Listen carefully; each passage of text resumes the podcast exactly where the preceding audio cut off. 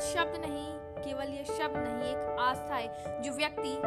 व्यक्ति ईश्वर के प्रति रखता है और उसके सामने अपनी सभी परेशानियों को रखकर चिंताओं से मुक्त हो जाता है। जब भी वो परेशानी से घिरा होता है तो उस ईश्वर के पास जाकर खुद की समस्याओं को रख देता है और खुद को तनाव मुक्त पाता है। उसे एक शक्ति मिलती है, उसे एक आस्था मिलती है और उसके मन में एक विश्वास प्रकट होता है, जिसके चलते वो बड़े से बड़े काम कर लेता है। यही तो बात और अर्थ होता है भक्ति का, जिसके रंग में हर कोई रंग जाता है, जिसके रंग में हर कोई रंग जाता है, जिसकी बेला में मधुर बेला में हर कोई सजना चाहता है और इस बेला के दम पर वो भक्ति का पान करता है, अमृत पान करता है। जिस तरह मीरा कृष्ण की दीवानी हो जाती है और उनके पाने की चाहत में सारे संसार को भूलकर केवल उनकी भक्ति में लीन हो जाती। वो नहीं देखती दुनिया को, समाज को, केवल